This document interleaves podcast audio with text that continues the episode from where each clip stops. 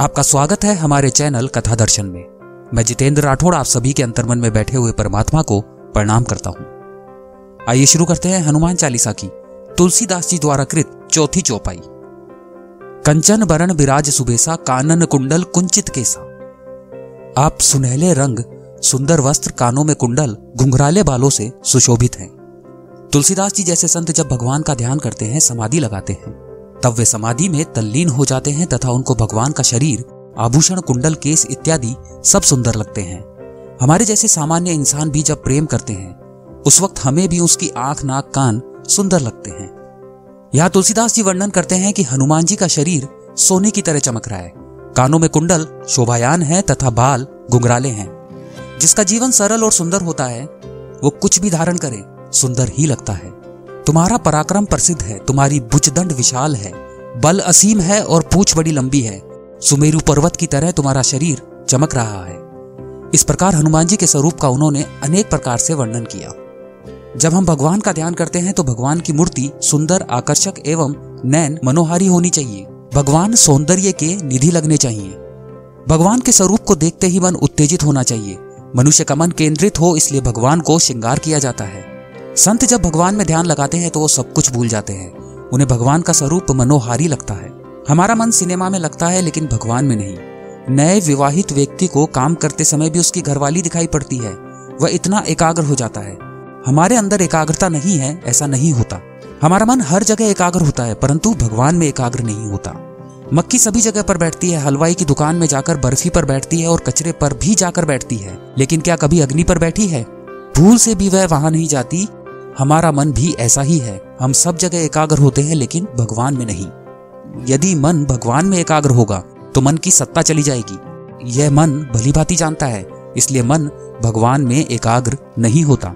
हम मंदिर जाते हैं, कोई व्यक्ति भगवान के दर्शन करके आया हुआ हो, और यदि उससे पूछा जाए कि आपने अभी भगवान के दर्शन किए हैं, भगवान का श्रृंगार आज कैसा था? उन्होंने कौन से रंग के वस्त्र धारण किए हुए थे? तो इसका जवाब वह नहीं दे सकता क्योंकि उसका मन स्थिर नहीं था। हमारा मन भगवान में एकाग्र क्यों नहीं होता? मन में संबंध बांधने की शक्ति जब तक पुष्ट नहीं होती, तब तक चित्त में क्रांति नहीं होती। जैसे रुक्मणी जी ने श्री वासुदेव को देखा नहीं था, फिर भी एक पवित्र ब्राह्मण के मुख से उनका वर्णन सुनकर उनसे प्रेम हो गया था। हमें लगता है कि जिस भगवान को हमने देखा ही नहीं, उस पर प्रेम कैसे हो सकता है? रुक्मणी जी ने ऐसा करके दिखाया। उन्होंने श्री वासुदेव का वर्णन सुनकर उनसे प्रेम किया। इसी प्रकार संतों के अनुभव से प्रेरणा लेकर हमें भी हमारे मन में इस शक्ति को बढ़ाना चाहिए, तथा भगवान के स्वरूप का उस अनुसार दर्शन करना चाहिए। तुलसीदास जी ने हनुमान के शरीर को कंचन, बरन विराज सुबेसा इस प्रकार कहकर संबोधित किया है। हनुमान जी की दह सोने की आभा जैसी चमक रही है। हनुमान जी की क्रांति सबको मोहक लगती है। ये क्रांति उन्हें वैसे ही प्राप्त नहीं हुई, उसके लिए उन्होंने कठिन परिश्रम किया। अपनी सूझबूझ से, तेजस्विता से, तप कर जीवन में आने वाले संघर्षों का मुकाबला करके हर परीक्षा में उत्तीर्ण होकर उन्होंने ये प्राप्त किया। हमारे इष्ट देव हनुमान जी स्वर्ण के समान तेजस हैं तो हम उपासकों को भी उनके जैसा तेजस्वी बनने का प्रयत्न करना चाहिए। हनुमान भगवान को सिंदूर क्यों चढ़ाते हैं, इसके पीछे एक अत्यंत रोचक कथा है। हिंदू धर्म में सिंदूर को बहुत महत्व दिया जाता है, महिलाएँ इसे सौभाग्य और श्रृंगार के लिए प्रयोग करती है। बिना सिंदूर के विवाह की कल्पना नहीं की जा सकती। इसको मंगल ग्रह से जोड़ा जाता है, इसलिए इसे मंगलकारी माना जाता है। सिंदूर लगाने की परंपरा बहुत पहले से चली आ रही है। त्रेता युग में माता सीता भी सिंदूर लगाती थी। एक कथा के अनुसार एक बार भगवान हनुमान ने माता सीता को अपनी मांग में सिंदूर लगाते हुए देखा। ये देखकर उन्होंने आश्चर्य से उनसे पूछा कि उन्होंने अपने मस्तक पर यह सिंदूर क्यों लगाया है? सीता जी ने ब्रह्मचारी हनुमान के सवाल का उत्तर देते हुए कहा कि सिंदूर लगाने से मेरे स्वामी की दीर्घायु होती है, तथा वह कुशल मंगल रहते हैं। उन्होंने बताया कि ऐसा करने से उनके स्वामी उनसे खुश होते हैं।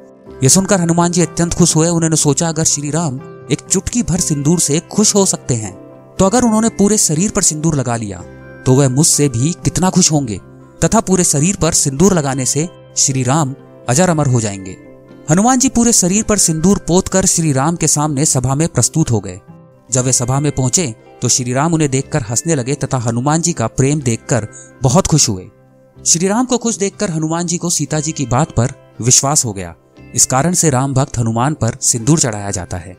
सिंदूर असीम ऊर्जा का प्रतीक है। इससे जीवन में सकारात्मकता आती है। हनुमान जी को सिंदूर और तेल का चोला चढ़ाने से तथा मूर्ति का स्पर्श करने से सकारात्मक ऊर्जा भी मिलती है। हनुमान चालीसा की पांचवी चौपाई में श्री तुलसीदास जी हनुमान जी के स्वरूप और प्रभु कार्य के लिए वचनबद्ध प्राण के बारे में बताते हैं। आगे के क्रमांक में उसका वर्णन है। कमेंट बॉक्स में जय श्री राम लिखकर हमारा उत्साह बढ़ाइए। आपको हनुमान चालीसा का यह क्रमांक अच्छा लगा तो इसे लाइक करें। अपने दोस्तों और अपने परिवार के साथ इसे शेयर करें। ऐसे रोचक क्रमांक आपको आगे भी सुनने को मिलते रहे, इसके लिए आप हमारे चैनल को अभी सब्सक्राइब करें।